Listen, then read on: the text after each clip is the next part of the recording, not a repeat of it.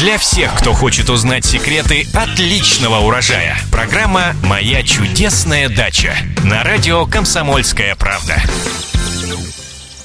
Здравствуйте, в эфире программа «Моя чудесная дача» и я ведущая Екатерина Рожаева. И, как всегда, в это время мы рассказываем о том, что цветет, благоухает и плодоносит. В студии радиостанции «Комсомольская правда» наш постоянный эксперт, председатель клуба «Цветоводы Москвы», ландшафтный дизайнер и коллекционер Татьяна Жашкова. Татьяна, здравствуйте. Здравствуйте. Ну, так как вы у нас в гостях, естественно, мы продолжаем говорить о цветах. А конкретно сегодня будем говорить о цветниках, потому что именно сейчас самое время подумать о, и спланировать их, чтобы на будущее, э, то есть весной, мы уже обрели готовые цветники, и которые будут нас радовать самой-самой ранней весны, так? Конечно, но, в принципе, не просто спланировать, я бы даже сказала и посадить, потому что спланировать-то мы уже их спланировали с вами. Ну, некоторые только начинают. Вот, ну, даже, да, сейчас еще не поздно спланировать, просто сейчас самое время их разбить и подготовить, потому что вот как раз конец августа-сентября – это время посадки. Если мы все посадим, то, приехав весной на дачу, мы будем избавлены от таких хлопотных работ по посадке, у нас будет встречать уже красивый цветник. Я бы хотела посоветовать нашим слушателям э, такие беспроблемные, малоуходные и модные в последнее время э, цветники, так называемые гравийные клумбы. Э, в чем преимущество гравийных клумб? Дело в том, что мы тратим много времени, созидая эту клумбу, э, но потом практически очень мало времени и трудозатрат на уход за ней, потому что прополка там практически минимизирован, то есть ее практически отсутствует, отсутствует да, остается только э, полив. Ну и, естественно, традиционные подкормки и осенние работы по уборке листвы и срезке отцветших растений. Гравийные клумбы, в принципе, э, можно сделать в любом месте сада. Можно сделать ее тенистую, посадить туда хосты и астильбы. Можно сделать ее солнечную и посадить туда различные многолетники. Но я вам хочу сказать, что по опыту очень хорошо себя чувствуют на гравийных клумбах хвойные растения. Сейчас так модно, хвойники на пике моды, их сажают, высаживают, поэтому можно сделать очень красивую парадную гравийную клумбу на, даже на газоне. И в каком-то э, парадной части участка, где мы будем постоянно э, наблюдать за ней. Вот давайте все-таки остановимся немножко именно на технике создания гравийной клумбы. И, собственно, как она выглядит, чтобы люди понимали, о чем Хорошо. Идет речь. Сначала, сначала нужно раз, э, определиться с границ, с формой и границами. Когда мы определились с формой и границами, э, то есть это определяется размером участка, местом, где мы ее хотим сделать. То есть она может быть любая. И как, э, ну, просто надо избегать острых линий, потому что более элегантно и органично смотрятся, естественно, клумбы с плавными линиями. Мы планируем линии, потом выкладываем линии любым подручным материалом, шлангом, веревкой, то, то, что у нас есть в настоящий момент под рукой. И начинаем смотреть, обходить со всех сторон. Смотрим, чтобы с каждой стороны вот, конфигурация смотрелась красиво. Знаете, бывает, ты подходишь к какому, какой-то форме, и э, у тебя вот как отторжение, допустим, острый угол нацелен.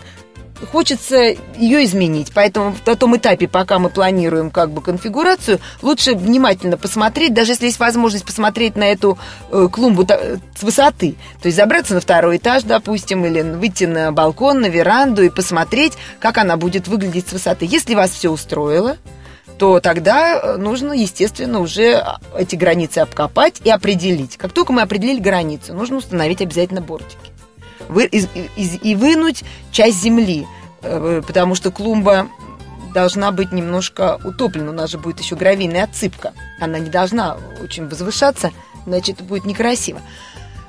После того, когда мы определились с границами, естественно, нужно подготовить грунт в клумбе для посадки растений, перекопать его, добавить туда удобрения стартовые, любые, как бы, и компост добавить, добавить навоз перепревший, чтобы подготовить всю землю для, для посадки растений. Затем отметить места, где мы хотим сажать растения. Аккуратно вырезать, застелить всю форму клумбы достаточно плотным лутрасилом черного цвета. Он сейчас везде продается, это не проблема. Покупаете этот лутрасил, вырезаете его по форме клумбы и застилаете. В местах, где вы планируете сажать растения, вы делаете крестообразные надрезы. Большие ли? Ну, все зависит от того, какой размер растения мы сажаем. Естественно, это должно быть сантиметров на пятнадцать больше разрез, чем горшок, который мы будем сажать. Угу. Новый размер. Мы же из контейнера с вами, мы как бы угу. так договариваемся по умолчанию, что мы с вами пересаживаем растения с закрытой корневой системой. Но если с открытой корневой системой, то, значит, разрез будет меньше. Делаем надрезы, сажаем сажаем растения, то есть делаем посадочный ям, выбираем грунт, аккуратно сажаем растения, трамбуем, усыпаем, засыпаем, поливаем. После того, когда все осело, мы смотрим, все нормально, осело, все растения мы посадили, так с каждым растением. Все растения посадили, мы аккуратненько вынимаем вот эти вот лепесточки, которые угу. для посадки мы убрали вниз. А, мы их аккуратненько, мы их не обрез... нет, мы их не обрезаем, мы просто делаем крестообразные надрезы. Угу. Затем мы их аккуратненько выстилаем вокруг, смотрим, сколько места нам нужно именно вокруг шейки. Вырезаем это аккуратненько, там по кругу, или как удобно, потому что это будет не видно. А далее всю поверхность клумбы мы засыпаем промытым, обязательно промытым, то есть э, гравий, который, или вы покупаете уже промытый специальный декоративный гравий, мраморную крошку, э, вы покупаете в мешках. А не надо песок сыпать поверх лутрасила, ничего? Нет, все. Еще и, и мало затратного. И вы, и вы все это засыпаете. После того, когда вы засыпали, вы начинаете наслаждаться уже красивым видом вашей клумбы. А как часто поливать нужно? Все-таки лутрасил и гравий, это как, или сохраняет это влагу? Они как раз сохраняют, сохраняют влагу. влагу. Это же как мульча. Это как естественная мульча. То есть в, жаркие, в жаркое лето... Это еще и спасает от засухи. Спасает от засухи. Да. Единственный недостаток, это вот единственный недостаток я могу, если у вас солнечная гравийная клумба, то иногда, когда очень жарко, гравий перегревается, и растения начинают подгорать. Но, опять же, это легко решается вопросом полива, опрыскивания, полива. Также можно посадить и розы. Какие лучше растения? Нет, розы Рос... в гравийную клумбу я, я не сажала бы. Итак. Даже не знаю почему, но мне кажется, что вот розы, если только почвопокровные. Вот если почвопокровные небольшие розы, тогда, наверное, это будет хорошо в сочетании с хвойными растениями, это будет красиво. Итак, давайте тогда перечислим, какие растения мы можем на эту гравийную клумбу высадить, как, какие будут смотреться эффектно. Ну вот мы сказали про хвойники. Хвойники, это, безусловно, это их естественная среда. Значит, потом будут хорошо смотреться на гравийной клумбе астильбы. Прекрасно хосты, хорошо подойдут для гравийной клумбы гейхеры, но не все. Потому что есть некоторые гейхеры, которые бурно нарастают, их часто надо пересаживать. Но я хочу сказать, что вот много, я много делала именно гравийных клумб на разных участках, и, в принципе, всего несколько раз я столкнулась с проблемой, что гейхеры подгорают. Астильбы. Очень хорошо смотрятся астильбы. Любые, в принципе, все, все сорта астильб прекрасно смотрятся. И, главное, очень хорошо нарастают на гравийных клумбах. То есть это для них не проблема. Бересклеты великолепно будут смотреться. Различные, пожалуйста, вам небольшие карликовые спиреи, барбарисы. Можно создать такой миксбордер даже гравийный. Злаки хорошо очень э, растут на таких вот в каменистых садиках. И вы знаете, как ни парадоксально, но вот в каменистом садике очень хорошо себя чувствуют карликовые ирисы. Просто для них вот эта куртина, где вот они нарастают, то есть гравий не должен примыкать, собственно, к растению самому. К самому растению, да, к их корневищам, потому что у ирисов корневища расположены наверху. Но от того, что ирис, в общем-то, они южные растения, мы их пытаемся у себя и выращиваем, и успешно выращиваем. А вот карликовые ирисы на гравийных клумбах просто великолепно растут, цветут и очень красиво сочетаются с небольшими формами хвойных. А как близко мы можем посадить? Вот я видела такие садики, которые просто полностью устланы. Вот удобно ли за ними ухаживать, там поливать также? Вот я имею в виду, как расположить друг другу эти, эти цветы? Должны растения. быть растения, да. Нет, зачем вам нужно? Вы делаете красивую клумбу, но вы учтите, что растения будут разрастаться, да? Вы же на гравийной клумбе не очень удобно. Можно пересаживать. Пересаживать можно, но это хлопотно, и каждая пересадка, это вы портите э, слой лутрасила, который застилает вот этот инертный слой, который, собственно, защищает от прорастания сорняков.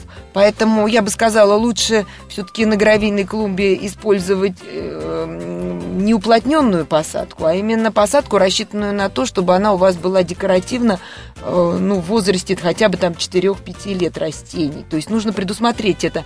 А пустые места можно заполнить красивыми камнями. Маленьким бассейником. Ну, можно, но бассейн тогда уже нужно предусматривать специальное место. Ну вот я поэтому говорю, бассейн можно строить. Пожалуйста, бассейн вы можете внутрь. Тогда у вас просто должна быть большая гравийная клумба. Ну да, бассейн. Я тут же представила свою клумбу. У меня большая прямоугольная, большая прямоугольная неухоженная клумба, которая, собственно, вот только дорвись до нее. Вот и там можно предусмотреть в принципе все. Я вот почему говорю, эти самые острые углы, допустим, которых вот у нас в жизни хватает, и мы да. хотим все это сгладить. Вот, может быть, туда какой-то маленький э, по углам сделать какие-то водоемы. Нет? Нет. Ну, нет. Фонтанчик. Это... Вот я, я, я планирую такой, чтобы был уж садик, так садик. Ну, я не знаю. Знаете, я вообще не сторонник большого количества малых форм. Все-таки нам, мы, россияне, грешим переборами. У нас часто бывает очень много гномиков, аистов, лягушечек, башмачков там и еще чего-то. Ого, я про это. Если вы... Любая малая форма имеет право и должна быть. Просто ее нужно использовать, ну, не просто со вкусом, а очень... аккуратно, к месту и в небольших количествах. Но если вот э, на одну гравийную клумбу вы поместите какую-то одну форму, например, кувшин, э, лежащий кувшин, в который вы посадите, скажем, очитки или молодила, и они будут так оттуда эффектно, как фонтаном, струиться, это, ну, возможно, да. Если гномик, то, наверное... Куда гномика один. Можно деть? Скажите, куда вы поставить гномика? Ну, почему? Гномик можно, можно поставить под листик, например, какого-нибудь растения в компанию к нему, или лягушечку маленькую посадить. Если у вас есть водоем, то почему не посадить где-то недалеко от него маленькую лягушку? А вот с таким гравийным, такой гравийной клумбой, что лучше еще расположить? Какая клумба хорошо с ней будет рядом смотреться? Ну, вот, вот большая... У нас большая гравийная клумба. Идут две дорожки по бокам. А что по другой край дорожки можно посадить? Что лучше будет смотреться, чтобы расширить этот сад? Ну, сложный вопрос. Во-первых, наверное, я бы не стала делать гравийную клумбу совсем уж прямо вдоль дорожки. Если это вдоль дорожки, то это уже... Нет, я вот говорю, клумба... что это центральная клумба. А, центральная, это центральная. центральная. Я, я говорю о том, чтобы как бы продлить сад, вот эта перспектива, чтобы ее как-то сочетать. Что должно быть, быть следующим переходным таким звеном? Все зависит от того... как мы двигаемся по саду. Ведь вообще, в принципе, сад – это обзор. Обзор – это прогулка. И когда мы идем по саду, все время на каждом повороте дорожки, я вообще не очень люблю прямолинейные дорожки, потому что они очень однозначны.